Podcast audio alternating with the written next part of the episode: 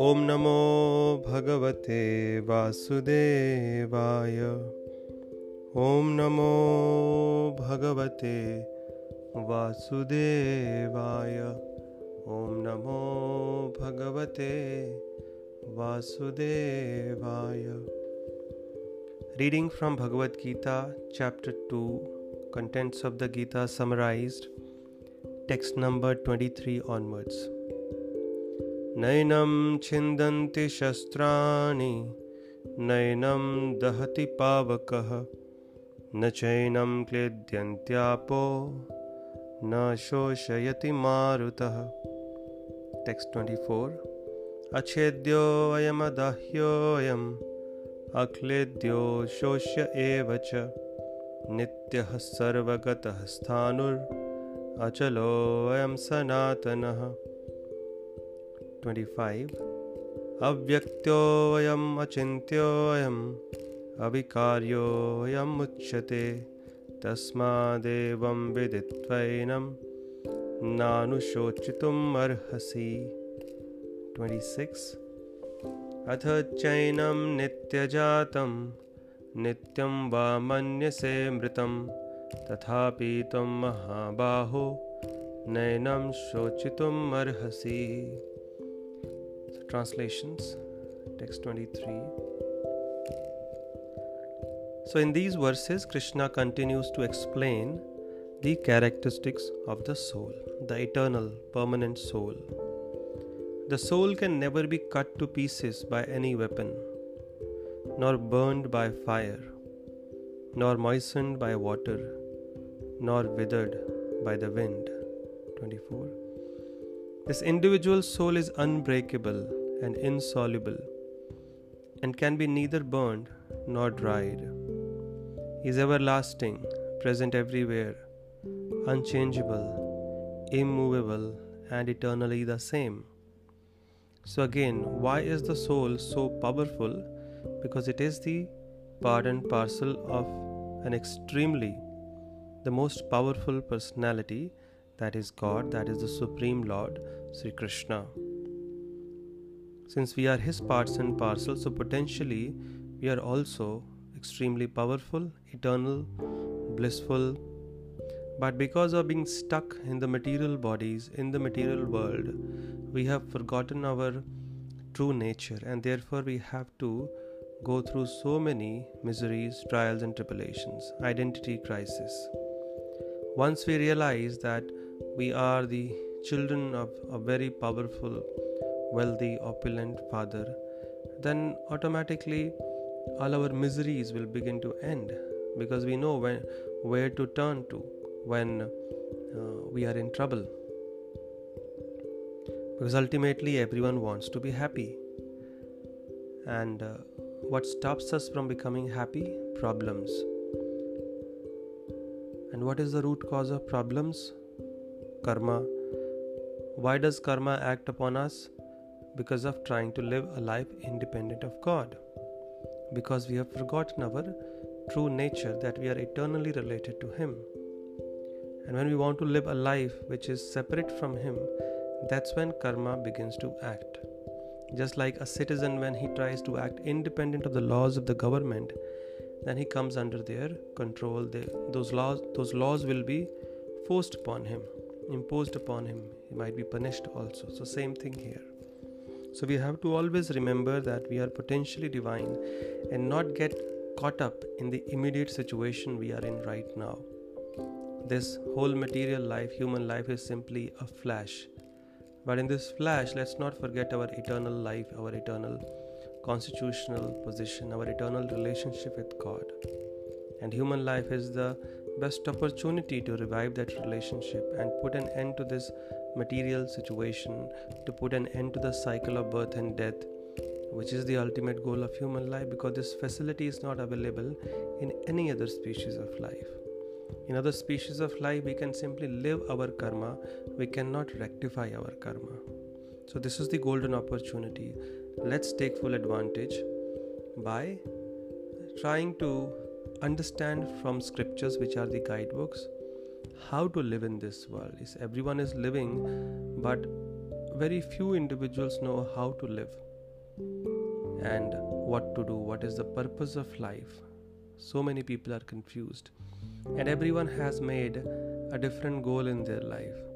And if they get that, they are happy. But ultimately, everything boils down to so that I can eat nicely, sleep nicely, enjoy, and try and defend what I have. And Mahabharat says, Ahar nidra pashubhir naranam. The four activities of eating, sleeping, mating, and defending are common between animals and humans. So, how are we better if our goal also remains that? Dharmo hi tesham adhiko vishesho. When we start inquiring about, about our true dharma, our true position, and start acting accordingly, that's when we rise to the platform of human beings. So the soul is extremely powerful. We are extremely powerful, but we have forgotten that ignorance. So now the scriptures, what are the scriptures doing? What is Bhagavad Gita doing? It is reminding us about our real strength, our power, our nature, our duty, our identity. We have forgotten. Now Gita is trying to bring our memory back that this is where we belong. Till now, we have misidentified ourselves with something else which we are not. 25 and 26 it is said that the soul is invisible. Invisible in the sense we have materialized mundane eyes and the soul is spiritual. So in that sense it is invisible to us.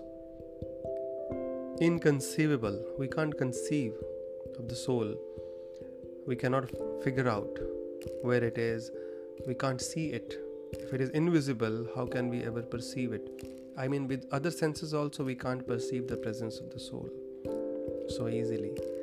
It is immutable. Knowing this, you should not grieve for the body. So, body is, anyways, temporary, and we have to remember that regularly so that we realize and remember where to put our maximum energy. The soul is permanent. Anything related to the soul is going to give you permanent benefits. Anything related to the body, the benefits will be temporary, flickering. If, however, you think that the soul is always born and dies forever, you still have no reason to lament, O mighty armed. So, Krishna is pointing uh, towards a philosophy. Some people believe that we are nothing but a bunch of chemicals, like Dr. Harry Monson. He once said that we are nothing but a bunch of chemicals worth rupees 110. That's how cheap we are, according to him and uh, he has also given the composition this much phosphorus this much calcium this much sodium we have that's all we are but this mr monson cannot answer a simple question. All right you're saying we are nothing but a bunch of chemicals. If we give you all those chemicals can you create life? And i'm sure his answer would be no. How would you explain emotions feelings? Chemicals can't have feelings. We have all studied science in our schools. There were so many chemicals we were dealing with. They didn't have any emotions. We, we didn't create life out of it so totally illogical some people believe that we just come into existence at some point and then we die and there is nothing after that but here krishna in these 20 verses 3 4 times he has explained that there is life after death once the body becomes unfit for living the soul moves into another body. so, therefore, uh, this philosophy is totally refuted by Krishna. And he's telling Arjuna that if, if you think uh, that the soul is always born and dies forever, still you have no reason to lament because he was refusing to fight, thinking that he would kill. Said, How does it matter? They are born at some point, then they will die, you will kill them, then there's nothing after that, so why should you bother about that? Why should you bother about any reaction if you feel that there will be no more birth after that? So, but that philosophy is not right. Mr. Harry Monson he believes that we are nothing but a bunch of chemicals. But when uh, 110 rupees, suppose his friend is driving a Mercedes and he has an accident, he's down on the road, he's bleeding, and the car is also severely damaged. Now, Mr. Harry Monson comes who would he take to the hospital first? Would he take his friend to the hospital or would he take his car to the garage? Obviously, he would take his friend to the hospital first. But why? there his own logic gets defeated. I mean, he, the, this person is just worth 110 and Mercedes is lakhs or maybe crores. So, subconsciously, also, if we try to uh, understand or logically, if we try to understand this philosophy, doesn't make sense.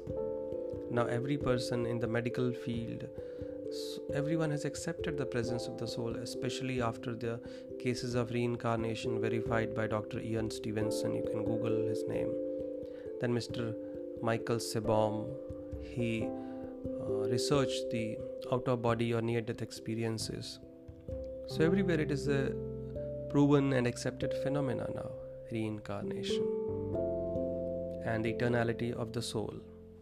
And Krishna, just to emphasize again, he says, जातस्य हि ध्रुवो मृत्युर्ध्रुवं जन्म मृतस्य च तस्मादपरिहार्य अर्थे न त्वं शोचितुमर्हसि Again, he talks about life after death. One who has taken his birth is sure to die, and after death, one is sure to take birth again. Therefore, in the unavoidable discharge of your duty, you should not lament. Whoever is born, all these kings you are refusing to fight against, they are again going to be born.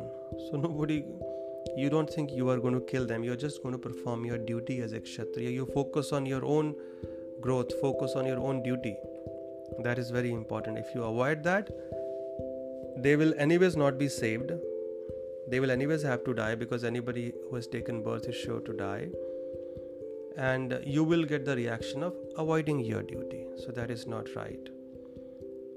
It is un- unavoidable. Unavoidable discharge of du- your duty. So you should not unnecessarily lament for this text 28 अव्यक्तादीनि भूतानि व्यक्तमध्यानि भारत अव्यक्तनिधनानि एव तत्र का परिदेवना So he now is beginning to summarize whatever he has spoken till now. All created beings are unmanifest in their beginning, manifest in their interim state, and unmanifest again when annihilated. So, what need is there for lamentation? So, all the souls, all the living entities, they are always present. It's just that they are not manifest in front of our eyes always they were there and then they just come in um, uh, come into our life and we interact with them and then after some time they are again unmanifest the body is annihilated the material identity is finished. So it's not that they have not been existing or they will stop existing in future. They have always been there. So body minus soul is dead dead body. So it is only the difference of the it is only the soul which makes a difference between which is a difference between uh, a dead person or a person who is alive. It is just the soul which moves into another body when the person dies his gross body is left behind and subconsciously also we realize this because when a person dies for 13 days we keep performing so many rituals uh, every year we perform rituals, Shrad. Every month, ideally, it should be done. That Shrad thing or Pindadan, ideally, it has to be done on every tithi of the month on which this person has passed away. But people somehow do it only once a year during the Shraddha Paksa. But ideally, it should be done every month on the same tithi on which the person passed away. So we keep doing all these things. Why? Because we realize the person is still there somewhere so, actually speaking, when somebody leaves us, somebody passes away, who has passed away? We keep lamenting, but that person is always there. And uh, if we think, no, I was attached to this person, the body is still lying in front of us, so why should we lament? the person? But the person is not dead he can never die so he's there somewhere so why should we lament? Oh no but i was attached to this person but you have not even seen that person. We have only seen the body and the body is still there lying in front of us and body is always dead it is the presence of the soul. So we were interacting our entire life with someone whom we don't even see and that person who is unseen by our eyes but we keep interacting with is always there and was always there and will continue to exist. So we have to analyze this knowledge which Krishna is giving in these 20 verses 11 through 30. It will really, really, really help us in difficult times when a loved one passes away. Transcendental knowledge can help us uh, get rid of lamentation simply by hearing this knowledge. That's why people still, oh, there is some death in the family, let's recite the Bhagavad Gita. It is not like a ritual, it is there to give us strength. And it also helps the soul that has passed away. The soul gets spiritual credits if we. So when person passes away, 13 days, instead of lamenting, we should engage in these activities doing more chanting of the Lord's holy names, more kirtan, more study or hearing of the Gita, Bhagavatam, and offer the results of this to that soul. That way, the soul will also get benefit in its onward journey, and we will also become very positive. Instead of lamenting, crying, which is natural, we should use our intelligence instead of the heart and do something that will really help the soul. That is being a true well wisher. Our crying, lamentation only impedes the journey of the soul. So we should simply engage in activities, study of scriptures every day for 13 days at least. Chant, there should be kirtan. This will change the overall environment in the house also. It will change our uh, consciousness it will also give us some positivity and it will also help the soul. Now, Krishna is concluding his teachings on this particular subject. This is also called Sankhya Yoga. Sankhya Yoga means analytical study of the body and the soul. आश्चर्यवत् पश्यति कश्चिदेनम् आश्चर्यवद्वदति तथैव चान्यः। आश्चर्यवच्चैनमन्यः शृणोति। श्रुत्वापि येनं वेद न चैव कश्चित्।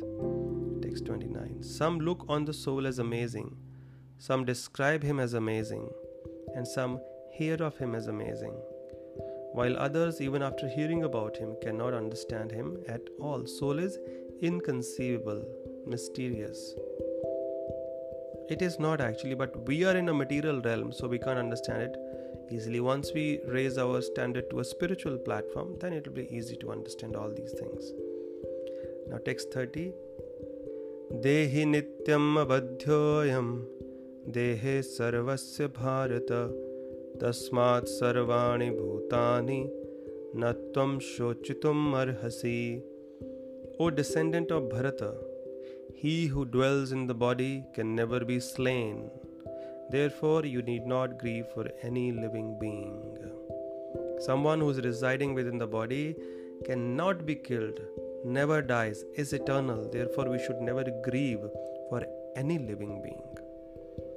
So, this is how Krishna concludes uh, his teachings on this particular, the most fundamental concept the ABCD of spiritual life, understanding that we are not these bodies, we are spiritual beings, and therefore, spiritual life is our natural life. Body ka care, you take care of the body as much as is required, but not excessively. It's just for self preservation, and the rest of the energy you try and invest in your spiritual elevation because that is what we are, that is our true identity, that is our natural life. And if we are situated in that, whether we have everything or nothing, we will be blissful, we shall be happy. Just like a fish in water is extremely happy, take it out of water is extremely restless. So, if you want that restlessness from our life to go away, then we have to be in touch with our natural environment, which is spiritual and which begins with hearing, hearing from scriptures like Bhagavad Gita, Srimad Bhagavatam. So, this way, gradually our restlessness in life will go away. Thank you very much. The next uh, section is also very, very important, text 31 onwards.